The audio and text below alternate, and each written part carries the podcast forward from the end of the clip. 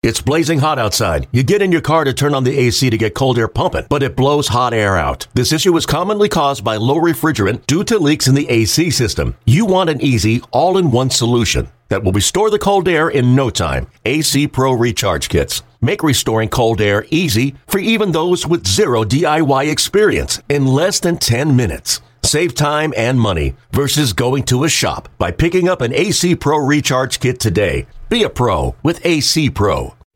Day one of the 2019 winter meetings here in San Diego, California. And I'm Kevin Frandsen, just giving you a little update on what's going on. Today we got Ryan Spilborghs of the Colorado Rockies, color analyst for them, also of MLB Network Radio. He will be hopping on and discussing a few things but I thought it would be fun to talk a little minor league baseball and, you know, with the possibility of having to trade some things if you have anything, I think is a special special deal. So, Jonathan Mayo of MLB.com is coming up next right here on Pine Tar for breakfast. In the air to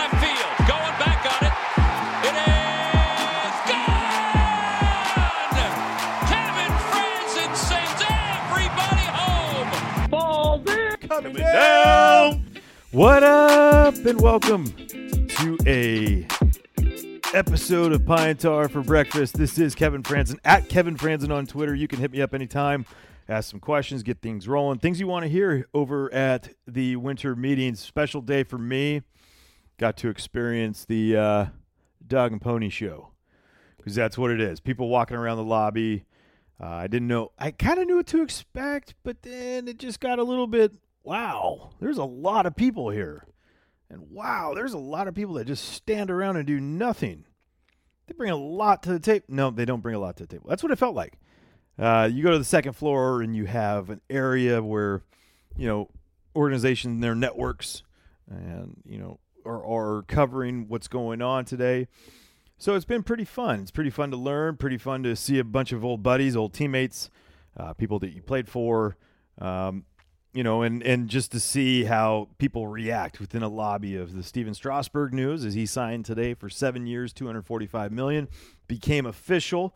I think is the main important thing that Zack Wheeler is officially number 45 for your Philadelphia Phillies. And I think that is a, a special time. Look, got to talk to Matt, Matt Klentak today. Uh, I was with all the scribes. Yeah, all of them. Fantastic opportunity to catch up and understand what goes on in in the suite. And, you know, first and foremost, uh, the questions were being asked to Matt about Zack. And, you know, now that it's official, what was it about uh, Zack Wheeler that intrigued them? You know, even with a little bit less history, knowing that his arm's pretty fresh, but seeing, you know, as Matt w- talked about, look, he's made 29 starts in the last two years that have gone seven or more innings. There's only two other pitchers in three other pitchers in, in Scherzer, Verlander, and Jacob DeGrom. So having him and you you add him. Look, number one, Matt Klentak was talking about who do we pair up with Aaron Nola? Who is going to be the elite level? Um, who is going to you know match up, and especially today with with, with Stephen Strasburg, so you know that you know you're definitely having to to match up a Scherzer Strasburg. Well, now you got Scherzer Strasburg versus Aaron Nola and Zack Wheeler. That is a huge, huge deal. Um, you know, with the Mets in the in the top four that they have, you know that with Cole Hamels now in the rotation with the Braves and, and the other arms that they have and and Soroka and Foltynewicz, that you're gonna have to match up and you have to be able to. At the elite level, you're gonna if you're gonna want to compete for the division, it's not talking about World Series here. We're talking about for the division because we know how strong this division is. So hearing Matt Klentak talk about that and and just the elite stuff, like legitimate stuff that Zack Wheeler has was pretty special. Uh, and the timing of everything, how you know Cole Hamels and Zack Wheeler's markets really started to come together together. So it was you pick one or the other, and it wasn't about oh we don't want Cole Hamels, no, but you want a piece that's going to be there for a while. If you're going to spend the money, you're going to spend the money right, and he did it in in doing it for five years uh, with Zack Wheeler. I, I think was the longevity they were looking for, knowing that Aaron Nola is signed on for for you know years to come, to have the Zack Wheeler Aaron Nola one two combo together, I think is important. So going there and uh, knowing that Bryan Price, the new pitching coach for the Philadelphia Phillies, is going to be such an asset to not only you know the current guys that are there, but a guy like Zack Wheeler can, is going to benefit from a guy like Bryan Price. So being able to you know run those off and, and other things that we learned is uh, you're just south of probably twenty million dollars from the luxury tax, and that's two hundred eight million of where the, the the, the payroll is right now. So if you do the math, it's a little over 188 right now. Um, that's a lot of that's a lot of coin. And look, they're going to have to get creative. Now the next step is the infield, and how are we going to do that in the next couple days? Hopefully, we'll have an, uh, a signing. I could talk about it here on the podcast, but you know, I thought today would be a great day to bring out a few things. And and number one, being a first timer here at the winter meetings, uh, it's interesting, as I said, to say the least. But uh, bring on a guy that I, I've played with and played against uh, whether it was college in college summer league or in the in the big leagues, Ryan Spilborghs, who is of the Colorado Rockies. Uh, I had a great conversation with him early this morning, and we talked just about winter meetings and then how did the Rockies and Phillies match up if we need anything. I'm sitting here in this uh, open, I don't even know, little meeting room for all MLB teams that nobody's in. But I'm sitting here with Ryan Spilborghs, former Rocky, now turned color analyst and MLB Network Radio, and just an overall good dude. One nine, what's up? What's up, one nine? You know, it's funny. so you have to you have to give away to the audience. Uh, we have these real fancy headsets on right now, like super fancy. Uh, like Kevin has pulled out all the stops. He, he's got us like this special studio uh, amongst MLB Network. All these people here. Um, in reality, he's holding an iPhone with a pop-it on the back side of it with the number 19 that says 19 for life. That's our foundation, family foundation. What I, else you I love it. I love it. Well, I, I, I mean, look, we're in this technology world, and I got this computer in front of me. Oh, it's, no, it's like my big Max iPhone right here. And there's nothing better than interviewing you. And I feel like, you know, for my first winter meetings, my first experience of this whole thing. I gotta, I gotta get someone with some experience. Seven winter meetings for you. What are you expecting out of this thing? Um, to get drunk at some point. I mean, like, for for real. When you the very first time I came to winter meetings, um, I I didn't realize I was gonna retire. So in 2013, I was I was I, I got a phone call from his name was Kenny Miller, and he was uh, he was with um, Root Sports in Colorado, and he's like, "Are you interested in moving on from baseball?" I'm like, "Heck no! I'm a baseball player. I just finished the season in Japan." And um, the phone call was, I met my family in Hawaii, and uh, Your bad. My bad. And it was halfway, you know, and I and I hadn't seen my family in about five months. It was Oh. it was really disheartening.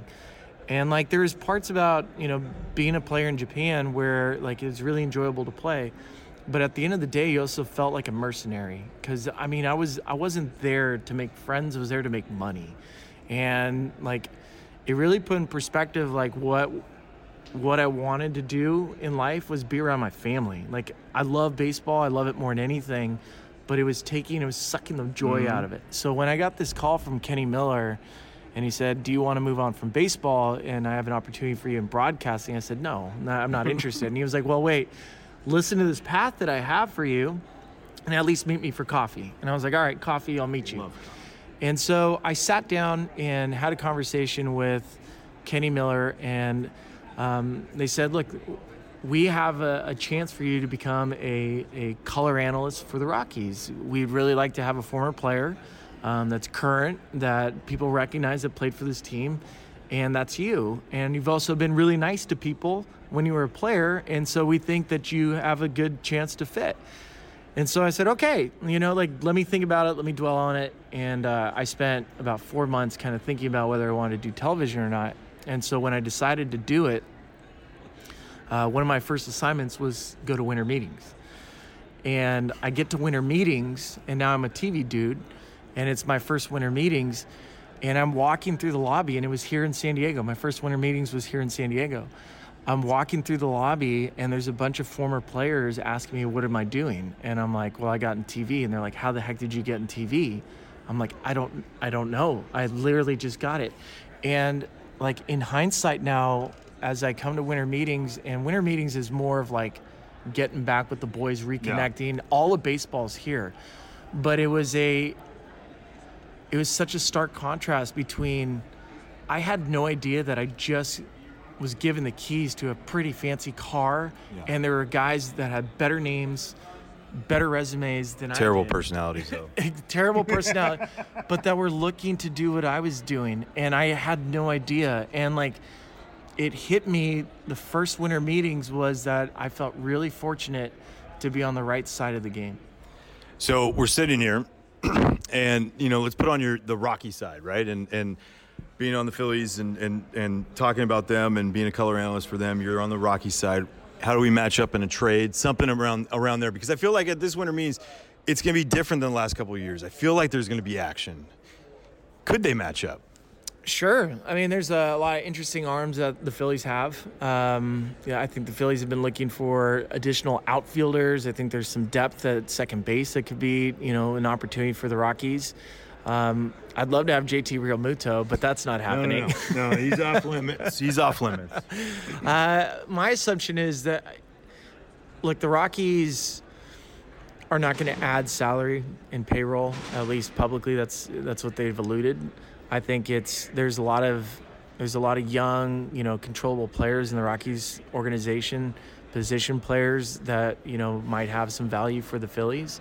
Um, I think, with the Phillies' standpoint, if they do go to the free agent market, there's probably going to be some number, some names out there of established pitchers um, that might fit uh, a Rockies kind of profile as far as controllable and uh, under you know under a certain salary structure. So I mean, there is a potential that that is a pretty good fit. Well, you and I have always talked about it, and, and you've always alluded to the Rockies will always develop the hitters. You know, it's the pitching that they're always out. Everyone's always after pitching, but the Rockies more than anyone, and, and like the profiles of certain guys, and as we see, you know, the, the four seam fastball and, and less from the sinker guys. You know, there's no Aaron Cooks now anymore no. throwing the you know the, the deadly sinker, but for the most part, I mean, the Rockies have you some young arms you know, uh, Marquez is, is, I think, number one for everyone. Everyone would love to have him. Could they give him up? Oh, I, I can't. I can't picture any scenario where the Rockies are trading away controllable, valuable asset. I mean, like in Germán's case, if you looked at when he got shut down in August, he got shut down leading the National League in innings pitched, and he was right up there in strikeouts. And so, if, if you're a Rockies team looking to trade one of your your better starters, you better. I mean, like and it's cost effective too. Yeah, it's like it's almost it's it's almost unreasonable for the Rockies in their in their model and how they're trying to be successful to trade away controllable pitching that's been successful. I can't imagine it. It would have to be, you know, it would have to be the where the Phillies empty the farm and it's it, like I, I can't picture a scenario where they match up yeah. to where they're like, all right, we're willing to do this for this. All right, so put on your MLB Network radio hat. What's the one move, like one or two moves that you want to see happen here? I'd really like to see one of the big free agents come off the board. I think it's going to happen. Um, like here at the actual meeting. I think I think there's a chance that you know a, a Rendon, a Strasburg, a, a, you know I'd, I'd love to see a Gerrit Cole. I think the way the market has moved this year, it's been a lot more fast paced, and it, I I like that. It's also telling me that the trade market hasn't been established mm-hmm. yet, because I think last year and the year before, part of the reason why the markets were so slow is that you had some teams that were looking to trade. The Marlins from two years ago really screwed up the the entire free agency period because you, are trading guys like Yelich and Stanton and Ozuna. Those are those are top names, and so it stalled the entire free agent market. I think this year what we're seeing is that the trades that are being kicked around aren't viable, and and there's not a team that's looking to just dump. And, and the teams that were dumping, they did it through non-tenders, and so it's a little bit different of a dynamic this year. Where because of that, I think the free agent market um, is a lot more viable. And if you look at, especially with starting pitching, this is legitimately this is like the last mile marker before there's not another rest stop for 100 miles like this is the spot where if you look at starting pitching a Keuchel, a Bumgarner, a Gerrit Cole, a Strasburg, the list goes on, even a Cole Hamels from a couple days ago. Next year's starters market is not good. No. The starters market in two years, not good. So this is it. Like if you want to build a, a franchise, even if you're a year too too early, get your pitchers now. Yeah, I couldn't agree more. And it's going to be interesting. And I think, you know, in the next couple days, we're going to see some action going. All right, at SpillyGoat19 on Twitter, at Kevin Frandsen. This is more Pine Tar for breakfast coming up next. Oh, and that's a beauty right there. Ryan Spilborghs, he is a phenomenal analyst for the Rockies. But again, like I said, overall good dude. And he just loves the game as much as I do. And being able to talk about matching up obviously my dream of having Marquez in the rotation would be phenomenal, but you're going to have to give up a lot for that. And they're really in belief, the Colorado Rockies, of they could develop any hitters. It's the pitching that they're always going to want, they're always going to demand. And so keeping a guy like Marquez is of utmost importance. So, with that, I thought, let's, you know, how do we, what do we need to talk about more than anything right now? When you supplement a high payroll, you have to have those those minimum guys right now. And the minimum guys coming up from the minor leagues, the development where you're under control, cost control for a few years.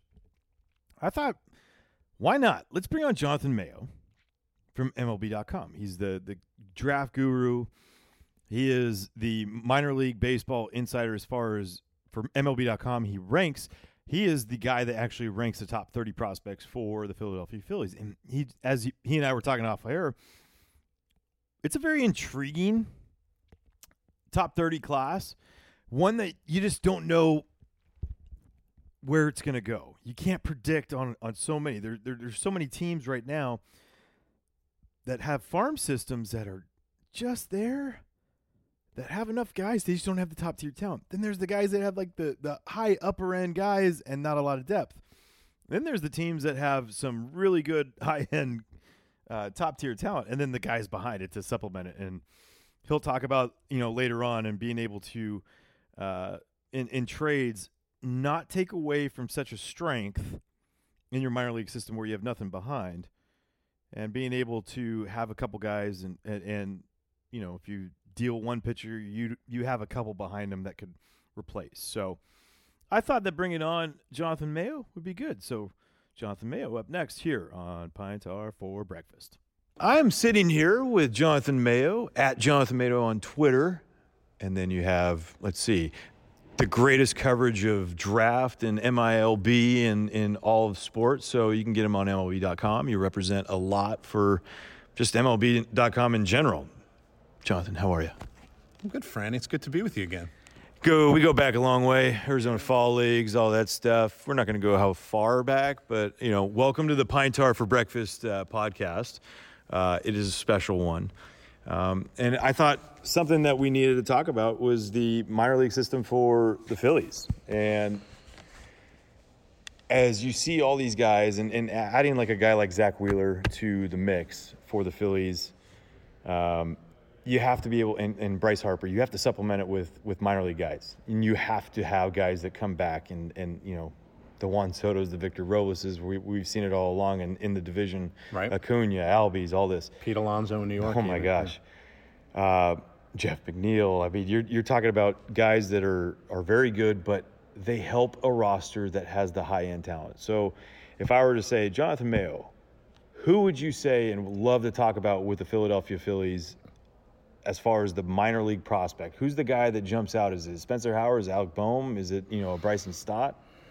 Well, I you know if you're looking for guys who are going to help sooner, um, I think you start with Bohm and Howard, who are the top you know the, the top two guys, and you probably could have an argument you know as to who should be the number one prospect and who should be the number two prospect. Uh, the list we have now is has Bohm first, Howard second, but highly questionable list. Uh, um, he, you know that I do their top 30. So yes, thank you I very do. much. Yes, um, I do. But it does, I mean, it's, it's a little outdated at this point, but it's going to be those, you know those three will be the top three. Bryson Stott, uh, their their number one pick from the draft. So that's the top three. Well, let me let me stop you right there. Okay. Because I think it's it, it's interesting because I think we always talk about the top tier talent, right? They, the top guys, the number one. Who's the number one prospect? Is it Alec Bohm? Is it Spencer Howard? Bryson Stott? All this stuff. Is it more important to have that legit number one or two guy in your system, or is it the ability to have a lot in that top 30 that are legitimate, you know what I mean, that are in your guys' MLB, you know, top 100 prospects? Well, the answer is yes. Uh, you know, I think I, I think that the best systems have potential elite level uh, or or you know I don't want to say star level, but like guys who are at least going to be big league regulars, like at the top, but they have a chance to be elite level, but also have depth because you know what depth does is not only gives you more possibilities of guys making up to the big leagues, and you need now 26 guys to fill out a big league roster. So having a guy who's maybe 28th on the top 30 or not even on the top 30, uh, but could be a you know a, a middle reliever, you need that, or a backup catcher, you need that. You know, so uh, to have a little bit of both would would be good. And the Phillies, I think you know they have a couple guys at the top or elite level. Than it was. You know, they went through the whole rebuild, and some of those guys came up. Some of them have been used in trades. And that's the other thing. Like, if you have depth, you can afford to trade a guy or two, knowing that you're going to have more coming up. Uh, you know, as time goes on. So okay, let's let's break it down with the, the first two guys we mentioned in Alec Bohm, Spencer Howard. Let's start with Alec Bohm. Third base or first base? What do you see? Batter's box. um, he'd be. That's a great one. You know what? Listen, I think he'd be very good at first. I think he actually probably has a chance to be solid average, if not above average defender at almost first almost the length of Matt Olson. Yeah. Right. I mean, I'm not saying because Matt Olson's special with the O- Oakland A's, but Right. the length. I think he because you know, and I'm not saying that he won't be able to play third. I just think his bat is moving him so quickly. I saw him in the fall league, and I kind of was expecting to be. I don't say unimpressed, but I was like, eh, college bat. It seemed like not such a okay, and he had a very good first full, yeah, uh, like a very good first full year. But I'm like, eh, but man, he can hit. Everything's loud. His approach at the plate is so good.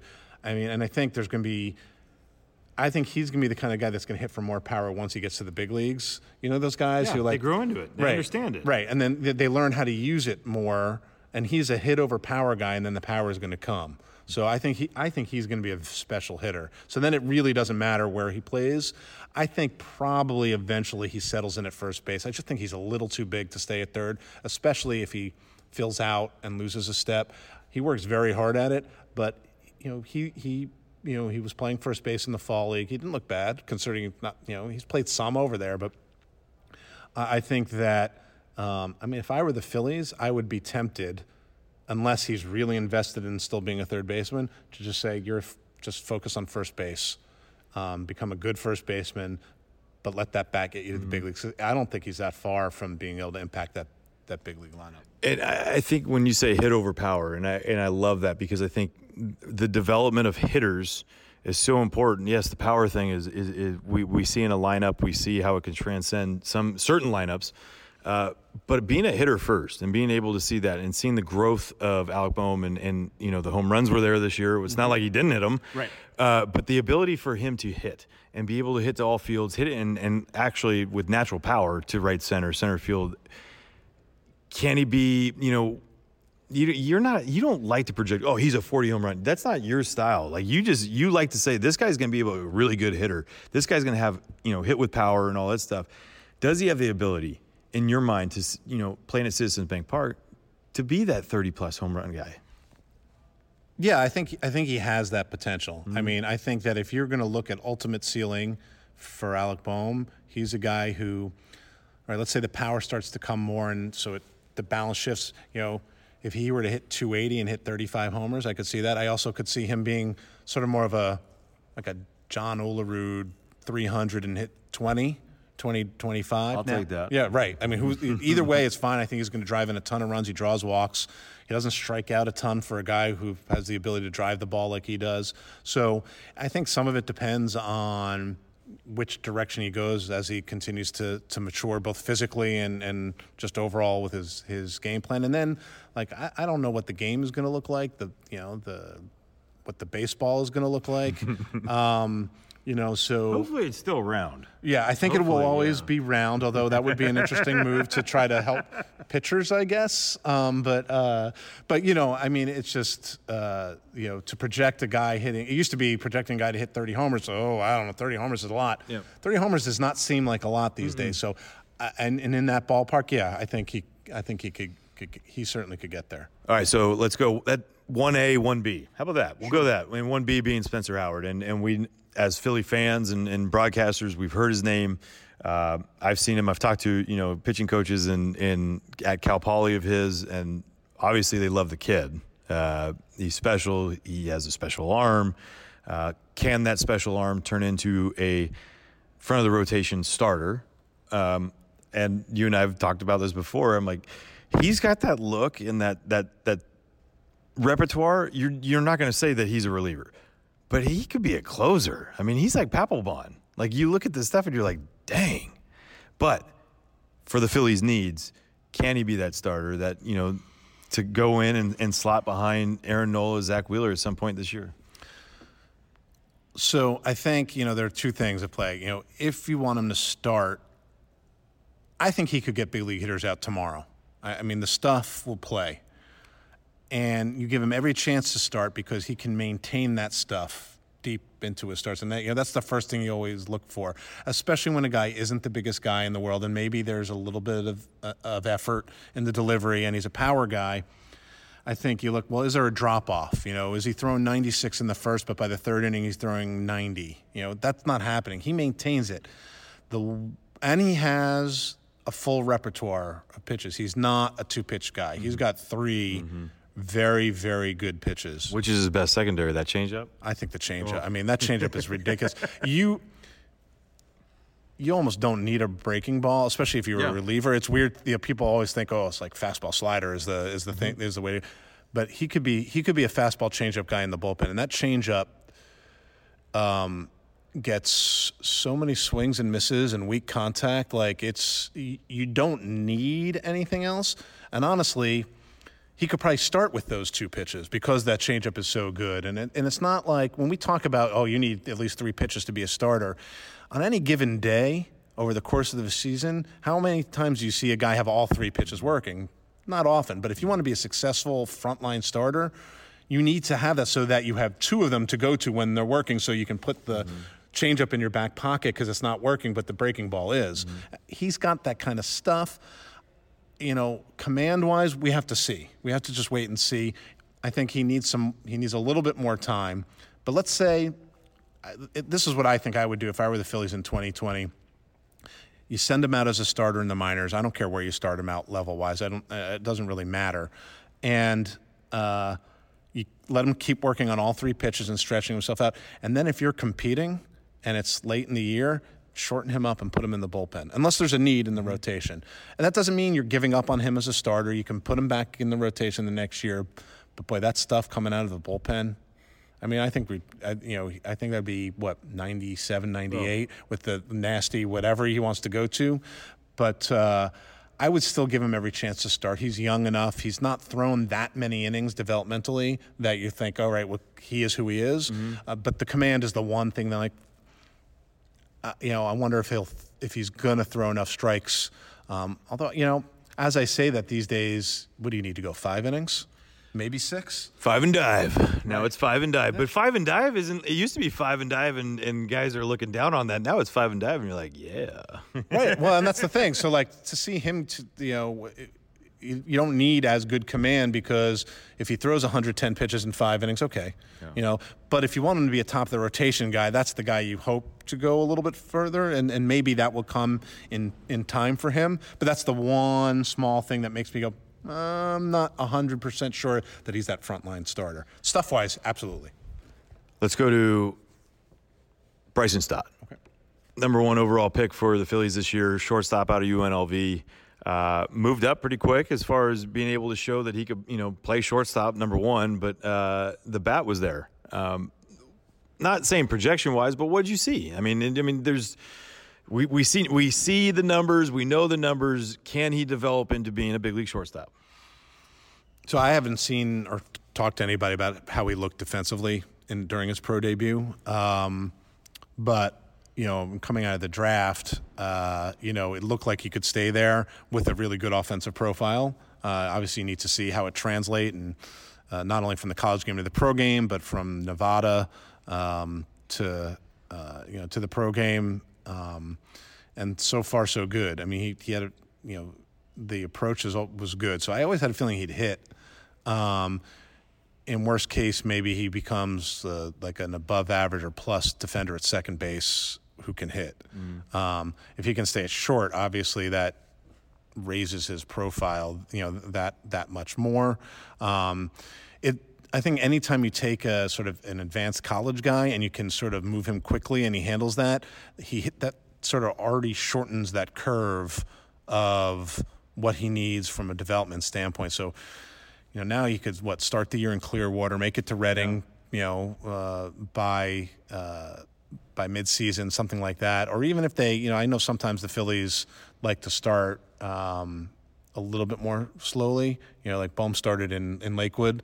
And, but he, but he wasn't as successful as as Bryson was in his pro debut. His pro debut, right, right. Uh, well, he got dinged up. Dinged to be fair, yeah. to be fair, right. And it's not that I put that much stock into that first pro summer. Mm-hmm. Um, you, you've you and I have both seen guys who tear it up and then never do anything in, or absolutely tank and then are good after a college season, sometimes guys are out of gas or whatever it is. But what it does do is it enables you to uh, maybe assign him a little more aggressively. So he probably doesn't need to go to to, to Lakewood uh, like Bohm did. So I think he starts the year in Clearwater, and then if he masters that level, then he then he's in Double A for half a year in his first full season, and then you're already talking that maybe at some point in 2021 he's ready to impact the big league lineup. That's like in a perfect world for a college guy. Hundred percent, and the, like the guy's been in Double A all year, Adonis Medina. Um, I think Phillies fans have heard his name plenty, and they've you know when it comes to trades and everything, and who do we give up? And well, Medina stayed, and just the thoughts on him being one of the top prospects in in the organization, but development wise, maybe take a took a step back this year, and and, and not in a good way. It, uh, usually, sometimes the, the, step back is fine, but this one was, you know, velocity a little bit down, location control was was all over the place. What do you guys see? Yeah, I mean, I think that's the thing that because you know the previous steps for him, if you look at his numbers, they were always you know they were okay, but they're not great. You know, it was one of those things you were like boy, like all the reports on his raw stuff were so good, but he's not missing that many bats. And you're like, why is that? Why is that happening? And but you know, sometimes that's command within the strike zone, and maybe you know, maybe he gets there, and that's why. I mean, he, he was a top 100 guy for just on the pure stuff, and the numbers were okay. The fact that he had a field to pitch was always good, and then, you know, you go into sending a guy to Double A in Reading. Uh, expecting hit pitching numbers to be slightly inflated. But the issues he was having were not because he mm-hmm. played in a friend in a hitting friendly ballpark. He just like you said, his stuff backed up some.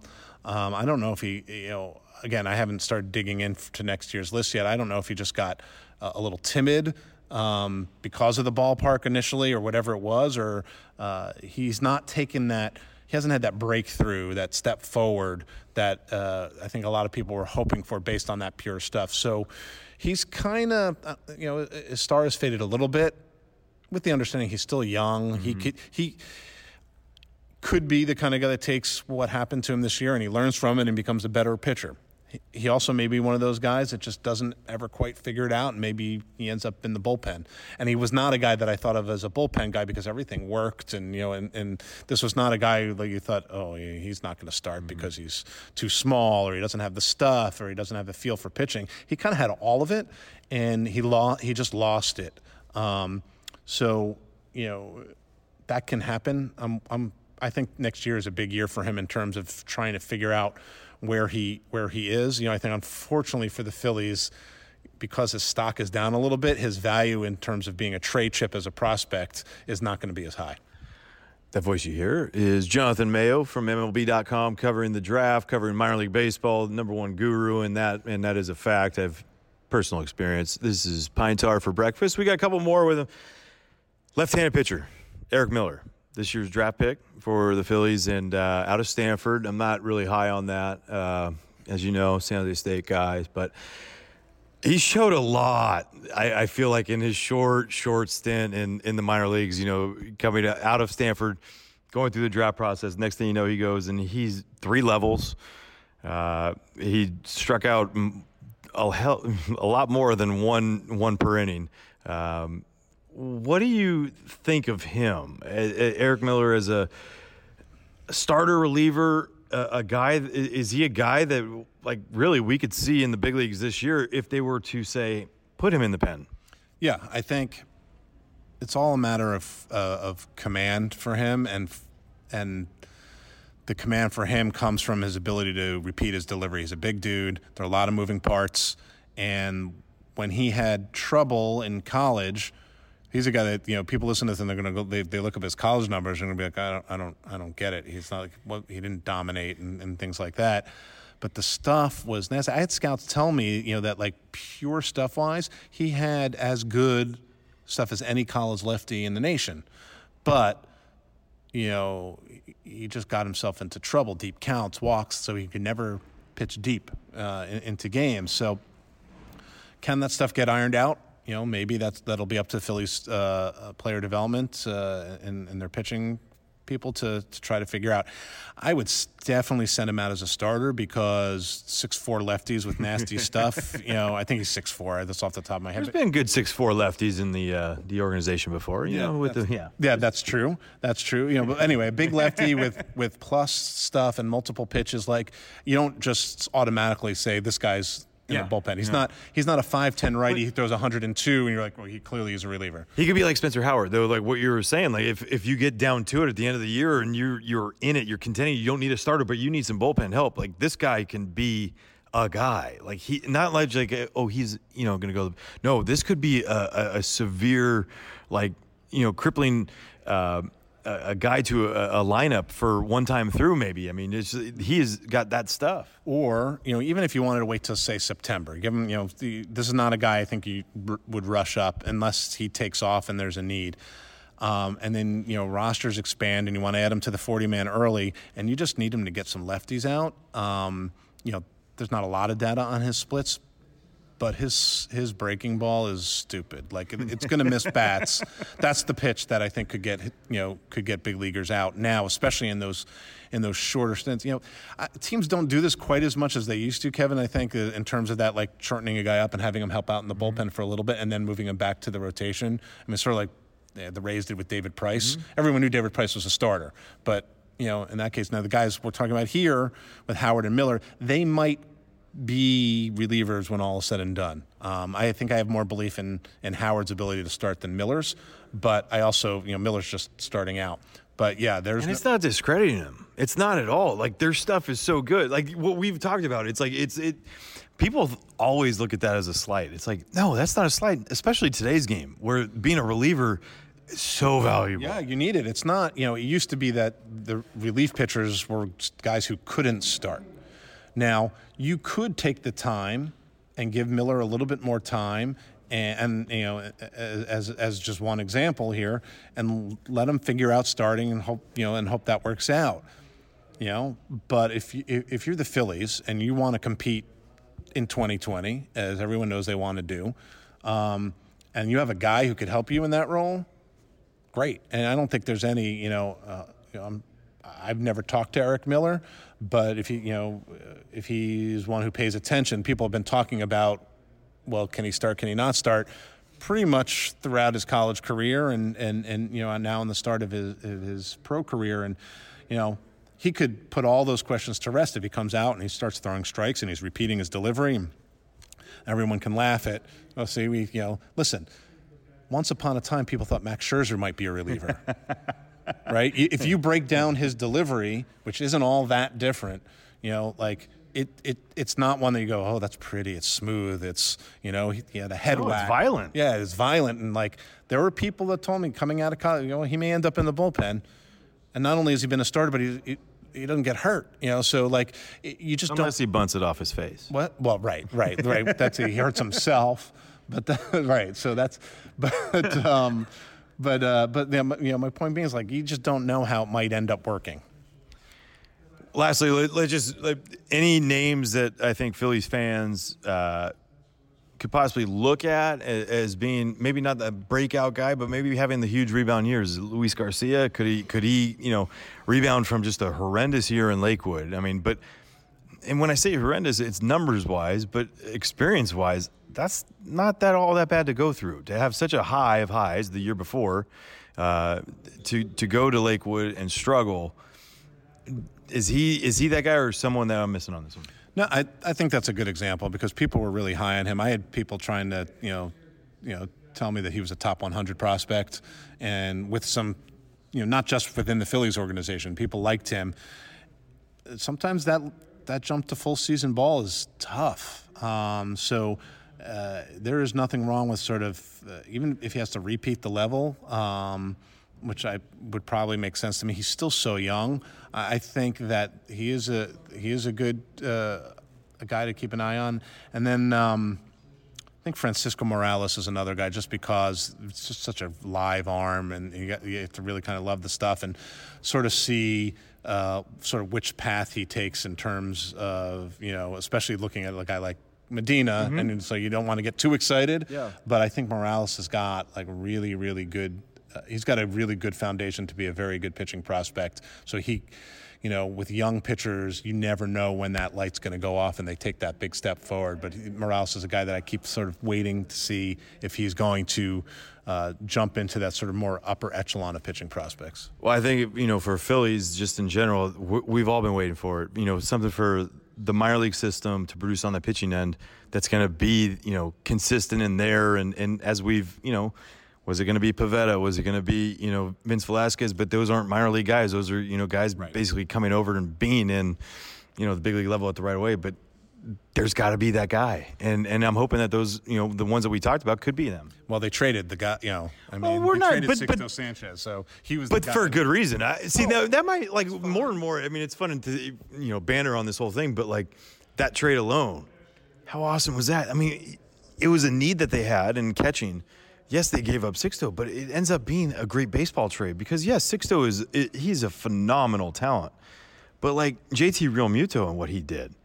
You know, throughout the year and who he is and who he still can be. You know, I mean, as far as like, have we seen the best? Right. I mean, my gosh, that was it a lot of great talent in that in that trade alone. Well, I think that speaks to the need to have you know high level talent and depth, right? Because it's not just getting guys to to the big leagues. You know, you, you talked about the Nationals, right? Mm-hmm. And yeah, so they got Juan Soto and Victor Robles, and and they made huge contributions to you know uh, really young guys. But they also have used prospects to make trades and not trading their their top guys. They kept Juan Soto. They haven't traded um, Carter Kieboom, right? Because they, they think he's going to be a part of their future. So finding that that mix, and that's you know, if you have the depth, then you can. but also stealing Trea Turner from the Posh.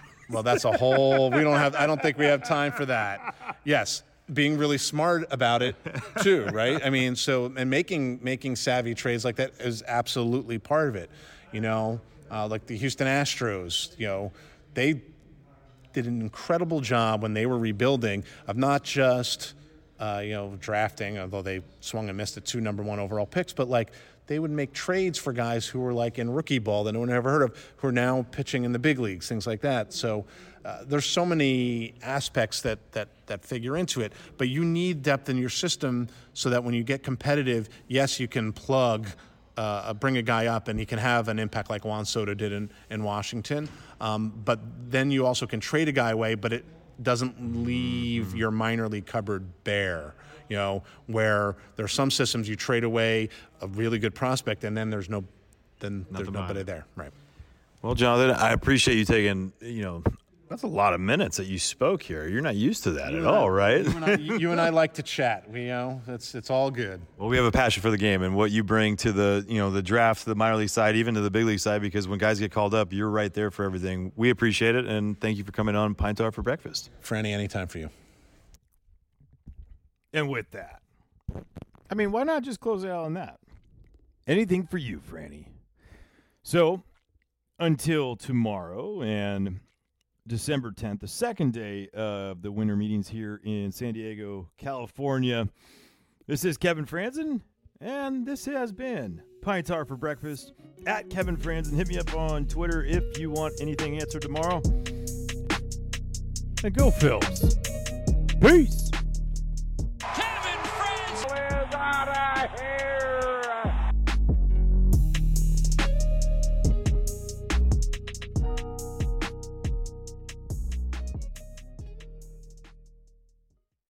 Hey, Rob Bradford here. You guys know I'm always up for a good MVP story, and one of the best stories is Wasabi Technology. Wasabi is the world's hottest cloud storage company, and it's become the go to provider for professional and collegiate sports teams, including 20 Major League Baseball teams like the Red Sox and NHL teams like the Bruins and Vancouver Canucks. Even the Liverpool Football Club is getting in on the Wasabi action. So, why is Wasabi the MVP? Well, Wasabi was purpose built to free businesses from skyrocketing storage costs and unpredictable transaction fees that the Amazons of the world are charging. In fact, Wasabi is up to 80% less than those hyperscalers and doesn't charge a cent for businesses to access their data. From Wasabi's AI enabled intelligent media storage, Wasabi Air, to the industry's only cloud storage service with triple protection against cyber criminals, data deletion, and ransomware. Wasabi's taking the lead in driving innovation in data storage and helping sports teams to unleash the power of their data. Wasabi, another Boston based championship team.